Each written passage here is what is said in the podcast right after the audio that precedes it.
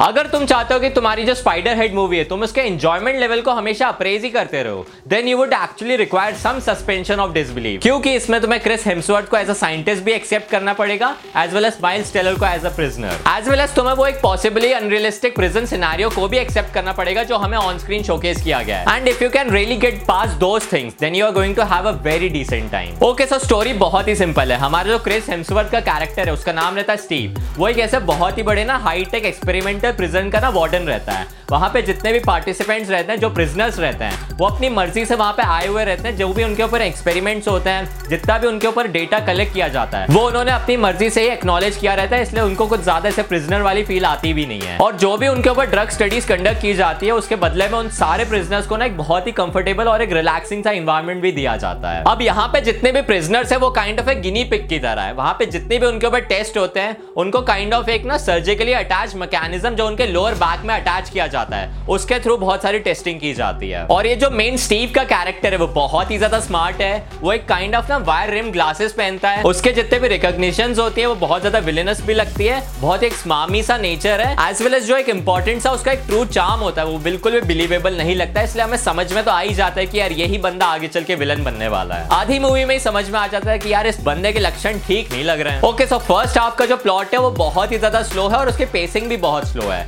उसके बाद जैसे इंटरवल होता है ना, हमें वहाँ पे पूरा एक क्राइटेरिया समझ में आ जाता है। हमें वो एक्सपेरिमेंट का जो एक मोटिव रहता है ना, वो भी पता चल जाता है। उसके बाद से ना स्टोरी एकदम से फ्लिप हो जाती है। कुछ ऐसे इमोशनली अटैच मोमेंट्स है, जितने भी प्रिजनर्स होते हैं, उनकी बैक स्टोरी के बारे में, जो एक्चुअली हम देख के फील भी करते हैं, पर दो तीन मिनट बाद उनको सबको भूल जाते हैं। माइल्स टेलर और जुर्नी स्मॉलेटी है जो कि एक्चुअली उन कैरेक्टर्स को अच्छे से फील कर पाते हैं। क्योंकि उनकी जो एक्टिंग है और उनका जो कैरेक्टर आर के वही ज़्यादा प्रेजेंटेबल था इस मूवी में। एंड मुझे इस पार्ट से बिल्कुल भी प्रॉब्लम नहीं हुई थी मूवी में, बल्कि मुझे जो एक कॉन्सेप्ट पूरा लगा था, वो बहुत ही ज़्यादा इंट्रीगिंग ही लगा था। बस प्रॉब्लम वहाँ पे आ जाती कि उन्होंने जो पूरा ये प्लॉट क्रिएट किया था it doesn't have to do anything with it like injecting different drugs into a body to replicate any heighten और एनी टाइप ऑफ़ इमोशन तो वो तो समझ में आ रहा है। पर उसके आगे का क्या? फाइनल रिज़ल्ट में हमें क्या शो करना चाहते हो? इट्स लाइक like उन्होंने प्रेमाइज बहुत अच्छे से क्रिएट किया था, पर आगे चल के उसकी स्टोरी लाइन पूरी फ्लैट हो जाती है, क्योंकि उनके कैरेक्टर्स भी इतने ज़्यादा इंपॉर्टेंट थे ही नहीं। एक ड्रामेटिक स्टोरी लाइन के साथ जो एक फिक्शनल बुक का आइडिया होता है उसको वो लोग कन्वर्ट करके एक अच्छे प्लॉट में क्रिएट नहीं कर पाए it's actually human story about drugs वो ड्रग्स तुम्हारी बॉडी को कितना ज़्यादा नुकसान पहुँचा सकते हैं तुम्हारी बॉडी में क्या क्रिएट कर सकते हैं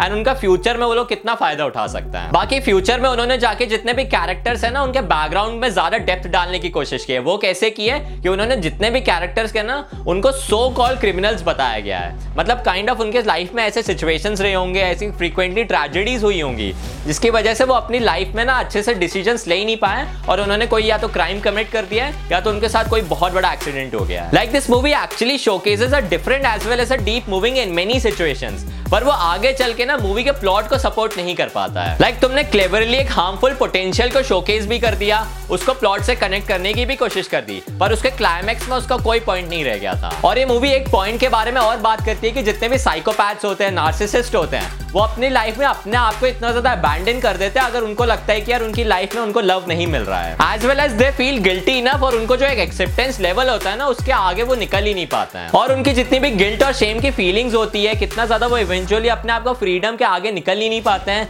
This movie is actually all about it मतलब देखो मूवी के प्लॉट के अंदर जो बहुत डिटेल्स थी ना, उसमें बहुत दम था. पर एंड में आते आते उस मूवी का कोई मतलब नहीं रह जाता है. एंड मैं खुद कंफ्यूज हूँ कि यार, मुझे इस मूवी को तुम्हें रेकमेंड करना चाहिए नहीं. अगर तुम्हारे पास टाइम बहुत ही ज़्यादा है, बहुत फ्री टाइम है तो इसको एक बार आराम से बैठ के देख सकते हो.